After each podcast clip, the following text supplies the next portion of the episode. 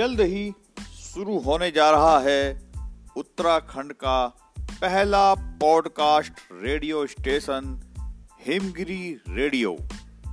लाखों दिलों की ख्वाहिश, फरमाइश के बाद जल्द ही आप सुन सकेंगे पूरे उत्तराखंड और आसपास के क्षेत्र की नई जानकारियाँ, नए समाचार। सबसे पहले हिमगिरी रेडियो पर। तो इंतज़ार करते रहिए, जल्द ही शुरू होने जा रहा है, आपके सामने आ रहा है हिमगिरी रेडियो। नमस्कार।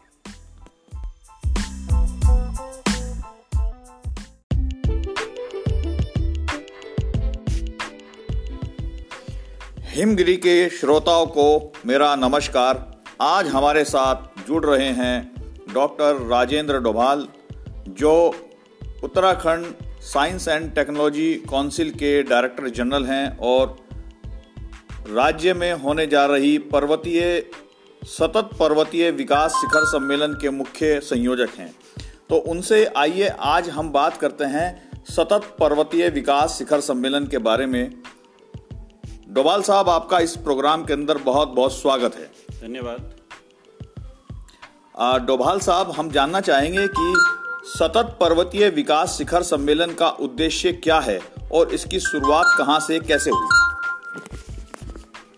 देखिए कि जो आंदोलन है, ये 2011 से शुरू हुआ और ये हर वर्ष सतत विकास जो सम्मेलन है, हमारा होता है।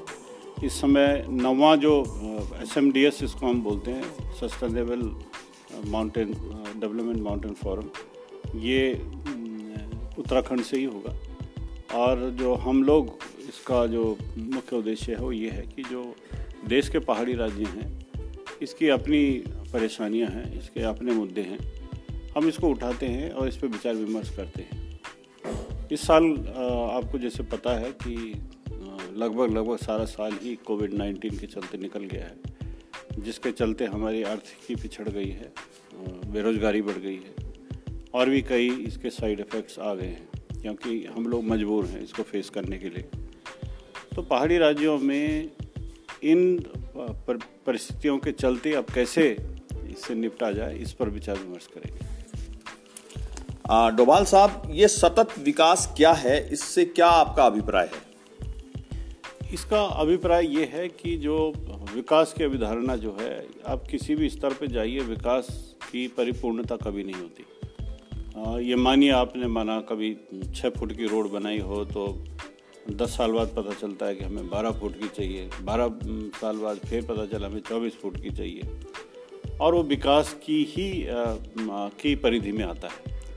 लेकिन अगर हम अगर इस विकास को करते रहें और ये तो नहीं है कि हम किसी और चीज़ की संसाधन अपने कम कर रहे हैं। तो सतत विकास का अर्थ दरअसल में मैं इस ढंग से आपको समझाऊं कि अगर किसी चीज़ को हम विकसित करना चाहते हैं मैंने उसका आकार और उसका प्रकार बढ़ाना चाहते हैं।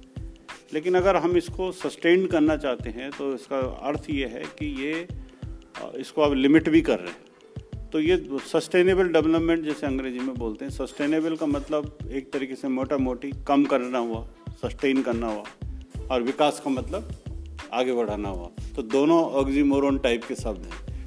इस चीज़ इस, इसी पर ही डिबेट की धुरी पूरे ग्लोब में होती है कि जो सस्टेनेबल वाला उसको कम करने के लिए बोलता है डेवलपमेंट वाला उसको और बढ़ाने के लिए बोलता है। तो हमारी जो पहाड़ी राज्यों में जो ये ये सारी जो डिबेट होती हैं वो चाहे गवर्नेंस पे हो चाहे वो नेचुरल रिसोर्सेज पे हो चाहे वो एम्प्लॉयमेंट पे हो चाहे वो इकोनॉमी पे हो चाहे किसी और मुद्दे पे हो या डिसास्टर्स पे हो हेल्थ पे हो हम यही जो जो ड्राइवर है हमारा, वो यही है कि कितना आगे जाना है और कितना उसको सस्टेनेबल, कितना उसको कंट्रोल भी करना है। तो ये अपने आप में बड़ा इंटरेस्टिंग है, अगर आप, अपने, आप अकेले में मनन करें कि एक तरफ़ डेवलपमेंट है इसमें लगा हुआ और पहले लगा हुआ है सस्टेन। तो मतलब मैं आपको बटवा दे दूँ, जिसमें खूब ढेर सारे रुपये हों और आपसे कहूँ, भाई, खर्चा मेरे से पूछ के एक एक रुपये करके होगा।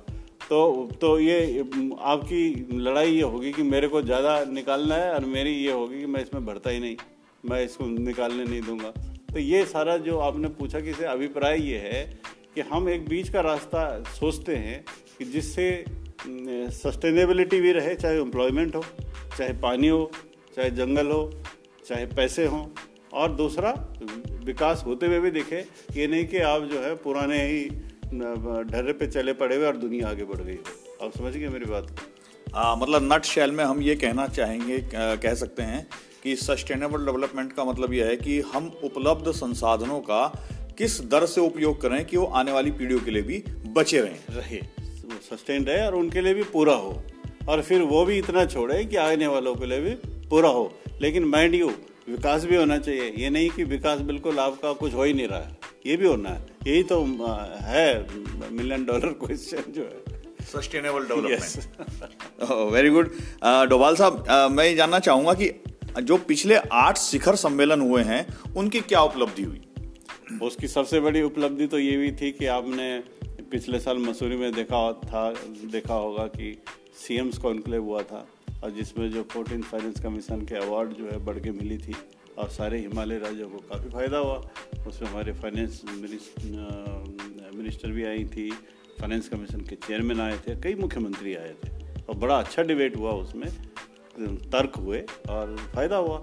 ऐसे ही हमारे जो नॉर्थ ईस्ट में खास करके अभी हम लोग आई एम कलकत्ता के साथ मिलके वहाँ का पूरा एक मेडिसिन प्लांट के सस्टेनेबिलिटी और उसके एंटरप्रेन्योरशिप पे बहुत बड़ा काम शुरू करने वाले हैं। और पॉलिसी लेवल पे हम नीति आयोग में एक हिस्सा है जहाँ हम जो पहाड़ी राज्यों की जो भी पॉलिसी या कोई भी निर्धारित होती है, उसमें उसमें डिबेट का एक हिस्सा है। और पानी के एरिया में भी हमने काफ़ी काम किया है। ऐसे चलता रहता है, काम काफ़ी है। अच्छा डोभाल साहब, ये नौवे शिखर सम्मेलन की थीम क्या है? और किन मुद्दों पर इसमें चर्चा की जाएगी? देखिए, मुख्य जो इसका थीम है, वो कोविड 19 के बाद आने वाली जो परिस्थिति है, खास करके इकोनॉमिकल रिवाइवल इसके अंदर ही सब फोकस है। चाहे हेल्थ है डिसास्टर रिडक्शन है, या आपके पार्टनरशिप्स हैं, या सक्सेसफुल मॉडल है जो, जिनको रिप्लिकेट करना है।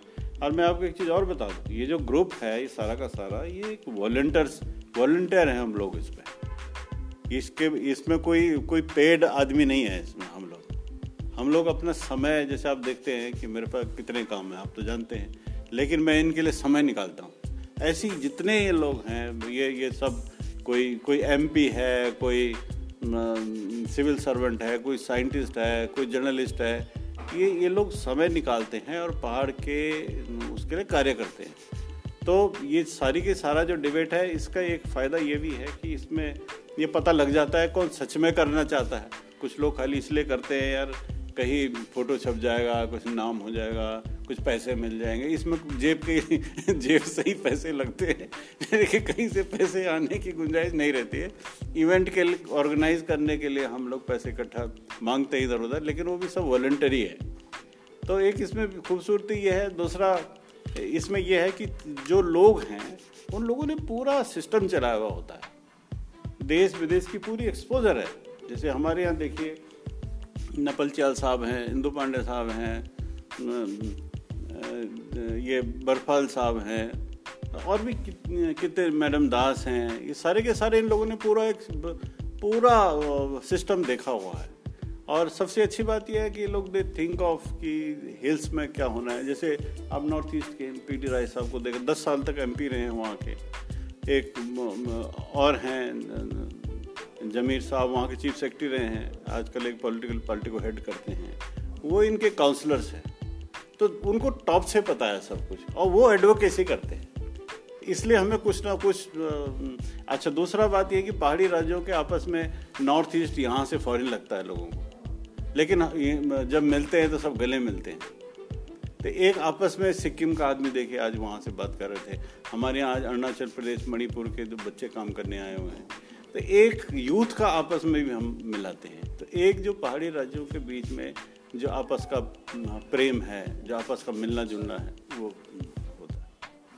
बहुत बहुत धन्यवाद। डोवाल साहब आपका हिम, हिमगिरी रेडियो के साथ जुड़ने के लिए धन्यवाद। नमस्कार।